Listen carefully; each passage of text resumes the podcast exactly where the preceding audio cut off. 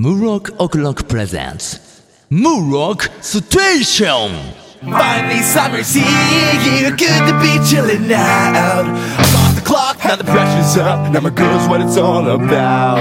Tick tock, tick tock, tick tock. はいどうもムロックですはいえー、始まりましたムロックステーション今夜が、えーボリューム65ですね5のつく日は霧のいい回数。そうそんなスペシャルな日に、えー本日久しぶりの私一人でムロックステーションをお届けしようと思っております。えーと言いますのもですねまあ相棒のザ・鉄がいよいよ自分のお店が本格始動するということでね、あの着々と進んでおりまして、えーもう今月ですか、えーまあ、7月中にオープンするのかな、お好み焼き屋ですか、あー何でしたっけ、えーお店の名前はザ・鉄でしたかね、なんかなんかでね、まあちょっとこう、まあ、そちらの打ち合わせとかなんとか段取りの方でね、まあ、忙しいということで、えー本日は、まああの俺一人で、あの、進めさせていただきますので、あの、よろしくお願いします。えー、ムロックです。65回になって、こんな寂しい思いをするなんて思わなかったけど、まあ、久しぶりに、まあ、一人でやってみるっていうのもね、まあ、いいんじゃないかなと思いまして、あのー俺ムロックですね、まあ、ついにですね、まあ、今日はあの、ここ、ムロックスタジオで、えー収録してるんですけども、俺ムロック、まあ、すごく、えー非常に私事ではありますけども、誕生日を迎えまして、はい、えー7月2日に誕生日を迎えました。どうもありがとうございます。どうもありがとうございます。えーあのですね、まあ、メールとかですね、まあ、LINE もそうですけども、まあ、Facebook、まあ、Twitter もそうですけども、えーお祝いの言葉をいただきまして、ありがとうございました。やっぱりですね、あのそういうのをもらうと、あのーまあ、あ、俺、あ、俺一人じゃねえんだな、みたいな、こう、人は一人では生きていけねえんだな、みたいなのをちょっとね、あの、久しぶりに思い出しますよね。なんかね、こう、俺もどっかでね、こうね、なんか自分一人でやってけんじゃねえか。俺は一人でも生きていけるぜ、みたいなね、姿勢のとこもありますからね。やっぱりね、皆さんのそういう、非常にホットでウォームな、あの、声、うん、お祝いのお言葉をいただくとね、あのー泣けてきますよね。うん、ありがとうございます。そうやってね、あのーまあ、1年に1回、まあ、1年に1回っていう見方変ですけど、うん、ありがたいです。本当にありがたいです。なんていうか、素直に。なんかこう、俺なんて本当さ、なんていうんですか、こう、神出鬼没みたいなとこありますから、まあ、全然会ってない人とかもいっぱいいますし、まあ、会ったり会わなかったり、現れたり現れなかったりみたいな男なんですけども、そうやってね、あのー誕生日にちゃんと言葉をかけてくれる、そんなあなたたちが、俺の本当の友達だと、いやいや、そんなね、別に言い切るわけじゃないんですけども、うん。まあ大事ですよね。まあ、そんなわけでね、あのー俺ムロックもね、あの、実はまあね、あのーすっかり、本当に非常にすっかり、ダンディーな、あー年齢になりました。もうね、あのー自分が思い描いていた、うん、35歳。非常に。もうだいぶ大人だよね。もう、なんだろう。もうなんかすげえヒゲとかボーボーだと思ってたもんね。俺も35歳とかやったらね。それが未だになんか、例えば35とかになって、ハートが、まあ、17だとか言ってたら多分ちょっと惹かれちゃうだろうからね。まあ、言わないようにはしてるけど、口には出さないけどね。でもやっぱり、そういう、まあ、ピーターパン症候群みたいなとこはありますよね。自分の内に秘めたる、うん、なんつうの、高校生な気分、なくしたくないなって、そう思ってるんです。なあ、そんな感じなんですけどもね、肉体的にもね、あの、どんどん年々ね、あの、年を重ねていきまして、なんですか、熟していくわけですよ。まあ、男ですからね、まだまだこれからね、あの、深み、なんて言ったらいいんですかね、でも年をね、重ねるごとにね、なんか、俺聞いたことあるんですよ。やっぱなんか精神年齢っつうか、だんだんと、なんか俺は赤ちゃんに近づいてくんじゃねえかなっていう予感もしてますよ。なんかね、だんだんなんかもう記憶とかもなんか、うん、曖昧になってくんじゃねえかなっていう、その、わかります？その言ってること。だんだんとその幼児対抗みたいなね、あのーまあ、ちょっとこれさすがにおじいちゃんなのかなっていう感じなんですけど、あの体はね、どんどん熟していって、あの経験も積んでいって、で、いろんなね、あの苦悩をね、あの抱えながら、乗り越えながらしていくうちにね、だんだんとなんかこう小学校の頃のようなね、あの、そして保育園とかね、あの頃のようなね、あの自由な、やんちゃな感じになんか近づいていくんじゃないかな、俺みたいな、そういう気分でもあります。あれこれ言ってること伝わってるかな。まあ、いいや。まあ、そんな感じでね、えー本日はね、そんな感じで新たな年を迎えまして、新規一転のブロックステーションとなっております。あのー先日、ブロックオクロックが、あの、カバーしました。動画、皆さん見ていただきましたかね？あの、往年の昭和の名曲、村下幸三さんの初恋をカバーしまして、あの YouTube の方にアップさせていただきましたけども、あれはですね、まあもともとですね、あの4月、結構前でしたよね。春ぐらいかな。春ぐらいにまあちょっと、なんかこうカバーとかやったらいいんじゃないかなっていうちょっとこう、まあ話が出まして。んで、あの、村下幸三さんの初恋を、まあ俺もあんま実は知らなかったんですけど、まあうっすら聞いたことあったんですけど、改めて聞いたら、あ、すごいかっこいい曲だなと思いまして。で、なんかムロックオクロックでなんかこれを、なんか手を加えてらしく、ムロックオクロックらしくなんかできるんじゃねえかなっていう、ちょっとその聞いた時になんか予感がしたんですよね。だからこれも早速やってみようと思って、確かその日のうちにまあ、ちょっと手を加えて、まあ自分なりのロックアレンジにしてみましてですね。それから確か4月のうちに1回レコーディングをしたんですよ。あの、ドラムとベースを。で、ギターがその後だったんで、ちょっと時間差だったんですけど、まあ撮って、ただその後、なんかちょっといろいろとね、あのー継続できないところがあって、ちょっと一回止まっちゃったりして作業がね。っていうかね、違うんです。やり出すと途中の段階で、なんかもっとこうしたらいいんじゃねえか、ああしたいいんじゃねえかみたいなね、やっぱりね、なんか、いろいろ出てきちゃったんですよね、頭の中でね。なんで、ちょっと迷ったりしたとこがあったんですけども、まあ、まずはとにかく、いっちゃん最初のファーストインプレッション、うん、恋をファーストインプレッションみたいな感じでね、うん、最初に感じたもので、まあ、やってみようかなと思いまして、まあ、歌を、まあ、ちゃんと、まあ、レコーディングしまして、で、そうですね。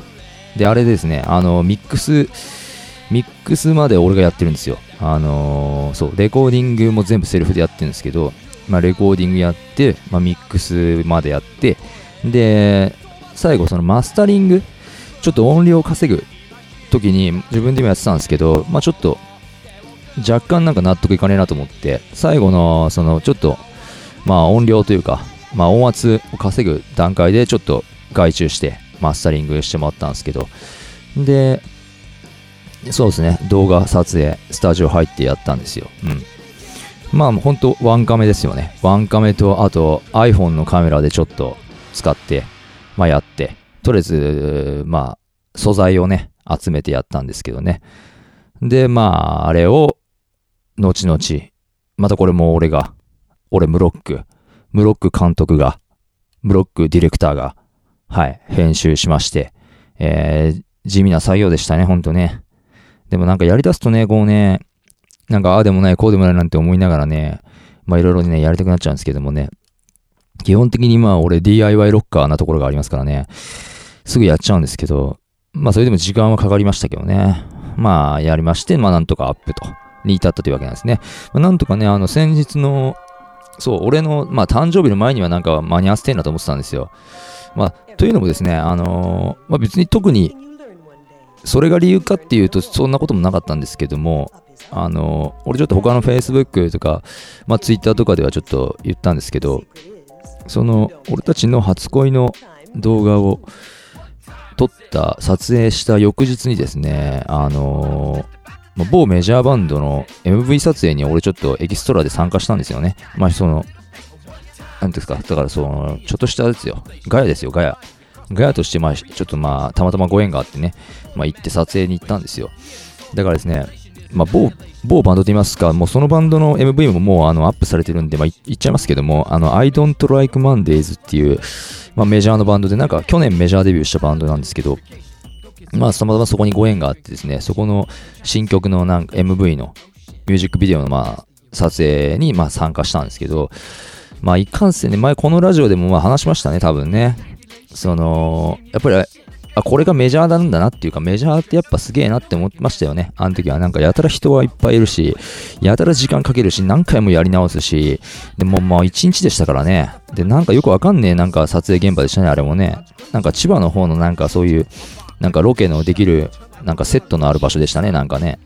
うん。だからそのミュージックビデオの方もね、あのそれを俺たちが初恋の動画を撮った翌日に俺はその撮影に行ったもんですからね、まあ、非常にこのなかなかね、まあいい経験になりましたよね。うん。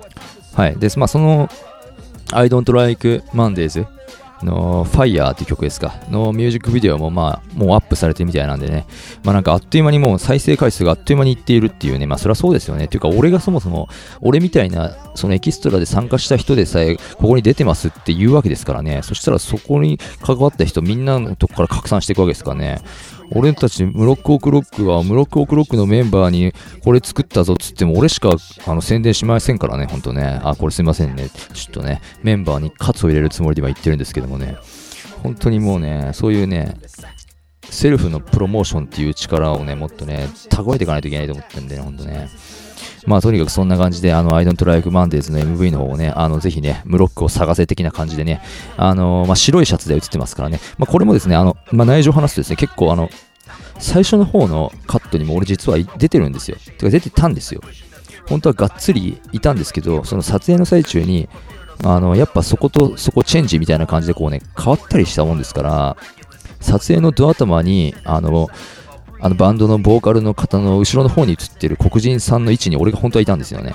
俺がその黒人さんの位置にいて、いたんだけど途中で交代させられて、実はその最初のカットの時も、あの、ビンタする女の子の隣ぐらいに俺いるんです。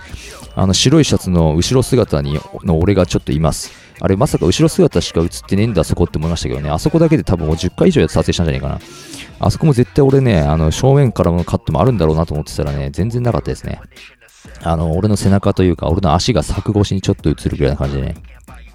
まあ、そんなもんですよね。まあでも幸いね、あの俺はもうね、あの、過去にですね、あのー某女優の方とのですね、あの、ドラマのなんか撮影にね、関わったらね、あの、その俺のシーンが全カットされたっていうね、苦いトラウマがあるんでね、あの、本当に、あの、仕上がりを見るまではね、もう何もね、俺はね、特に期待せずにいたんですけどもね、まあ一応なんかその、今回は全カットということにはならずに、あの、ちゃんと、あの、俺が映ってるシーンもありますんでね、あぜひともね、ムロックを探せっていうことでね、あの、お願いしますね。はい。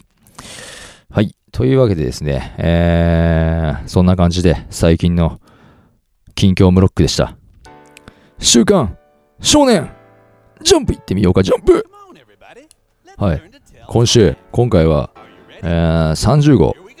2015年30号行ってみましょう。はい、まさかのですね、このワンピース。ワンピースが何ですか、これ。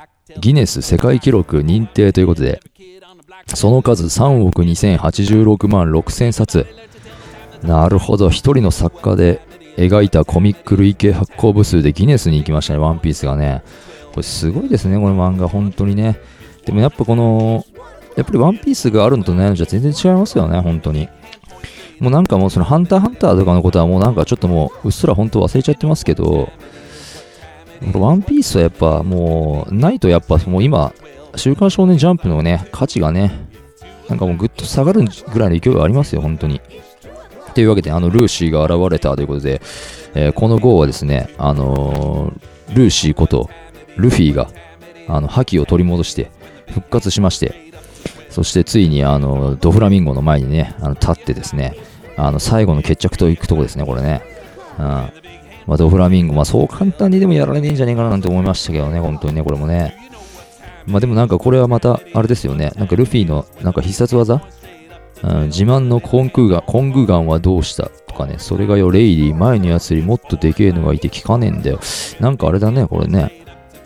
これなんかこう、まだこれなんかはっきりしないね。別の方法を考えるべきだ。ギアフォースは体への負担が大きすぎるということで、ギアフォース以外のなんかこう、技をまだこう考えているんですよね、これきっとね。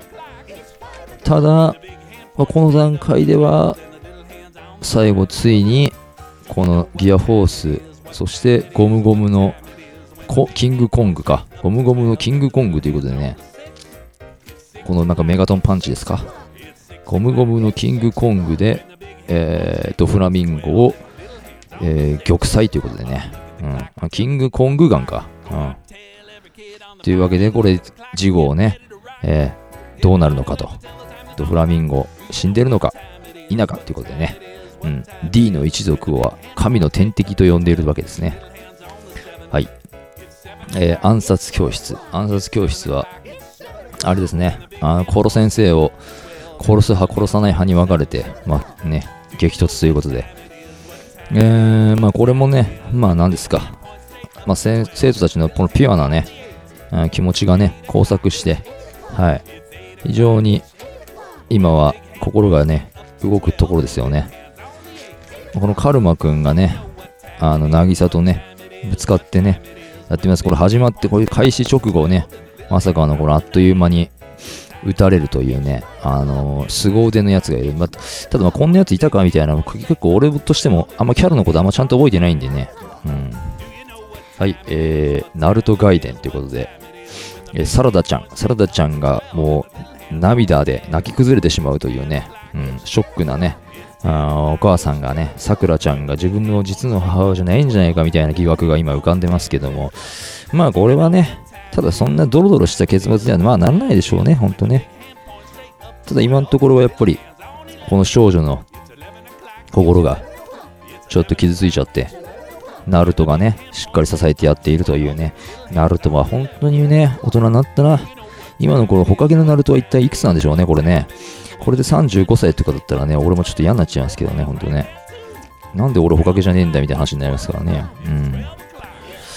まあ、ナルト35歳ということで、はい。7代目ホカゲ。じゃあ俺もそろそろ、俺はだからちょあれかな、やっぱりその、9代目ぐらいでちょっとやらしてくんねえかなって思ってるんですけどね、本当に。うんうんうん。まあでもやっぱさくらちゃんはね、違う違う、サラダちゃんね。やっぱさくら、母ちゃんへの気持ち、やっぱ本物だということで、やっぱ助けに行こうぜ。助けに行こうぜ。はい、直撃の相馬。直撃の相馬は、えー、この全裸先輩ね。全裸先輩が、まあ、かっこつけて、まあ、ちょっとみ、なんかやってますと。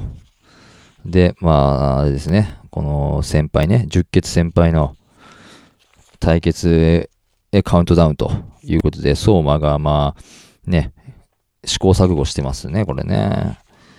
中華ね、チンジャオロース。うん、うん、辛いきゃいいってもんじゃねえんだっていう話なんだろうな、これきっとな。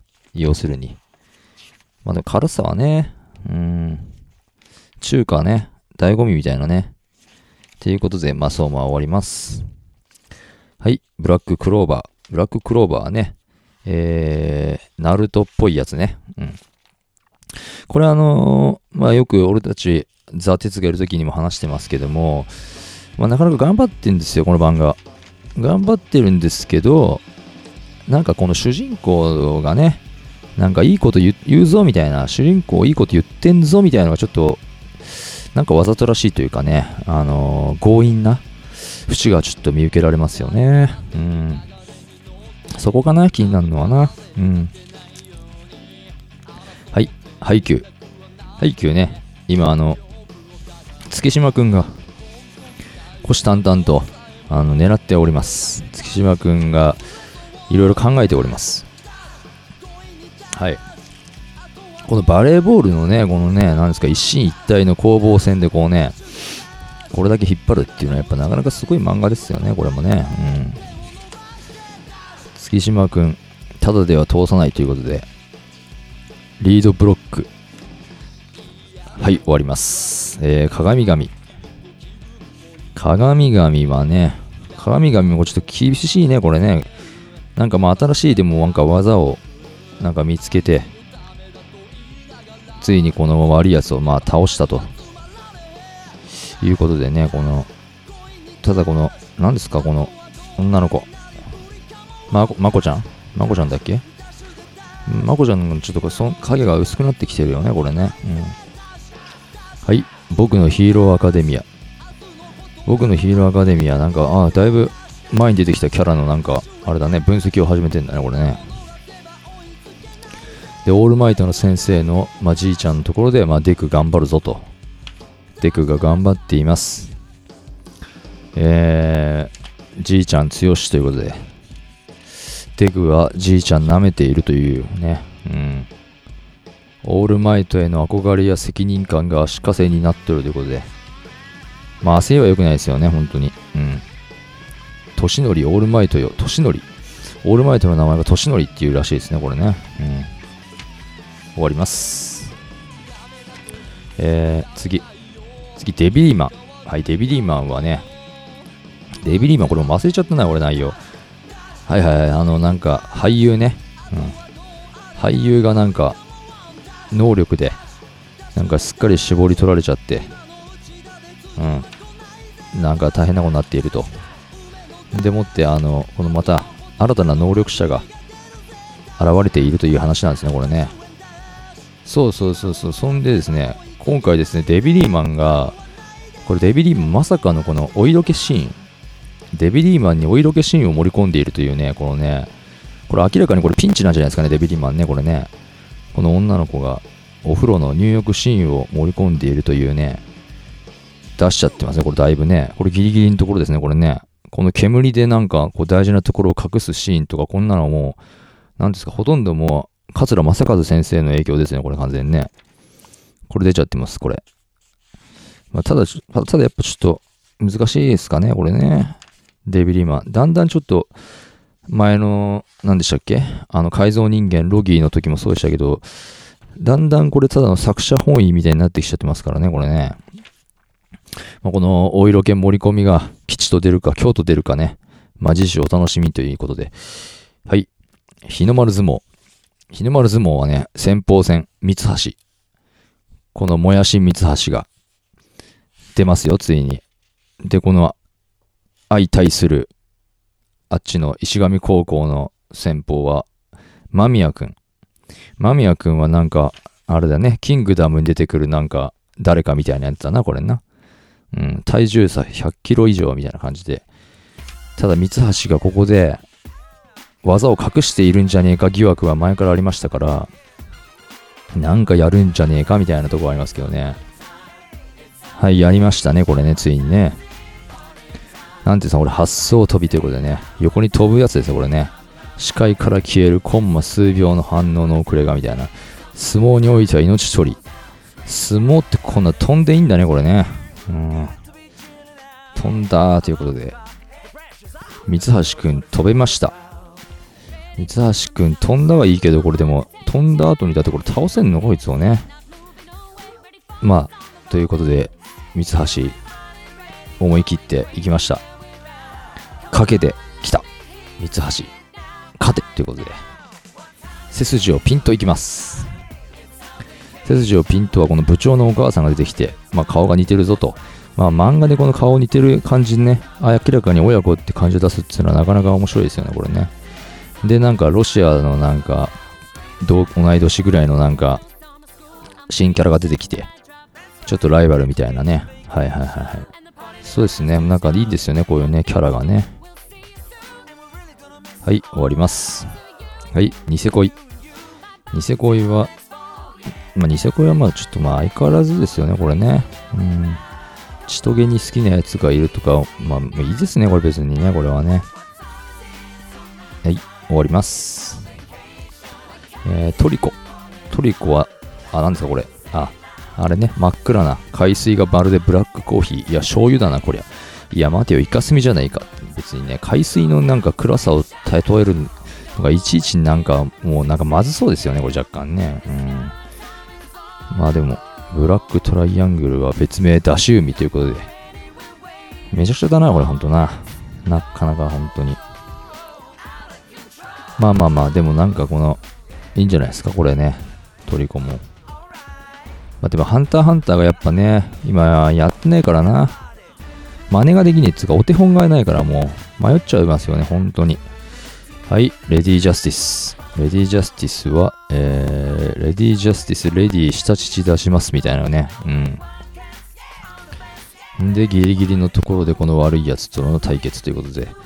で、レディー現れてワンパンチと、ワンパンマンということでね、砕きました。はい。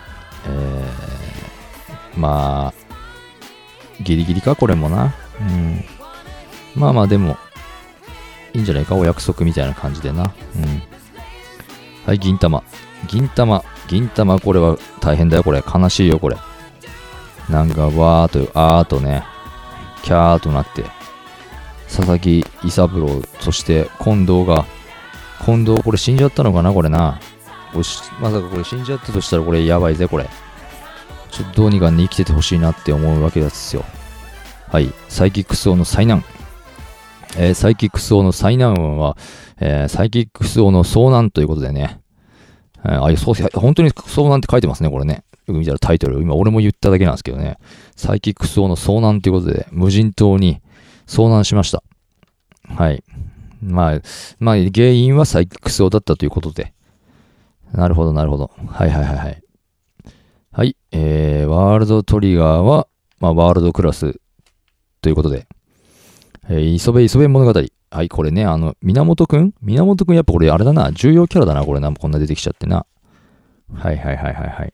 うん。まあ、磯部がついてるということで。まあ、よくある設定ですよね、これはね、漫画としてね。まあ、いいんじゃないですかね。うん。で、まあ、ブリーチ。ブリーチ、ブリーチはもうなんか先週かなんかも言ったんだけど、この、こいつ、このなんか、なんだこのフィンガーバーナーだっけ？このバーナー使いのやつがこんなに出てくるほど感情移入できねえしって話なんですよね。この感情が入れられるほどこいつ出てねえだろって俺は思ってんだけどね。まあなんか押してますよね。何を思ったのか。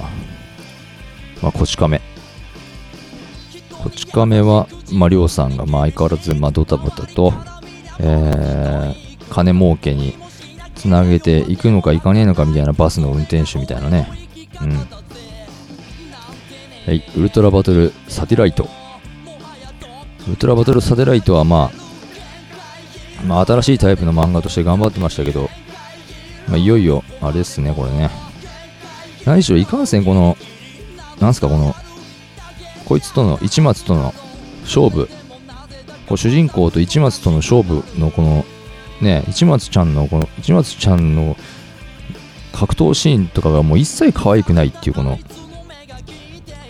ガチのなんかムキムキだっていうのがね、やっぱね、やっぱ、でもいいのかな？それだからいいのかな？うん。そっちじゃねえんだぞみたいな、お色気で別にやるわけじゃねえんだぞみたいなところが、意外とコアなファンがいるかもしれませんね、これね。うん。まあでもこの二人もね、まあ、いい関係で終わってくれたらいいんじゃないかなって思いますよ、本当に。うん。はい。どうもありがとうございました。えー、そうですね。今回、今回、今回の MVJ、MVJ はそうですね、まあ、ワンピースでじゃあ行きましょうかね、ギネスのね。ギネスワンピース、おめでとうございます。ありがとうございます。はい、ありがとうございました。えー、ムロックステーション本日はね、あの一人で、ムロックスタジオなんですからね、あの過去に一回やったことありますけど、ムロックスタジオでやるときは、あのあんまり声を張り上げられないということで、ちょっとボソボソしちゃったかななんて思ってるんですけども、あの聞き苦しかったら本当にごめんなさい。ただまあね、あのあなたの笑顔が見たいから、休まずに俺はやってみました。ということで、えームロック、ムロックオクロック実はね、あの今このね、収録している今夜ね、あの急遽ライブが一本入ってますね。中野のヘビーシックゼロっていうところでね、まあライブですね、これはね、あの、うちうちの関係者のみのライブみたいな感じなんでね、ちょっとね、一発やってきますんでね。あとですね、8月の1日にですね、池袋のルイード K3 というところでライブが一本決まりました。8月の1日土曜日ですか。えー池袋ルイード K3、こちらの方ホームページにね、あの、詳細アップしてきますんでね、あの、ぜひともチェックしていただければと思います。そして先ほど冒頭にも言いました、えー初恋の mv え youtube、えー動画、ぜひチェックしてください。えーあと、ムロックの出ている I don't like Mondays の MV なんかもちらっと、まあね、見てもらえたらいいんじゃないかなと思います。はい、じゃあその他ね、Facebook、Twitter、ブログなど、またチェックしてくださいね。じゃあ、本日もどうもありがとうございました。本日のお相手は、俺ムロックでした。また会おうね。バイバイ。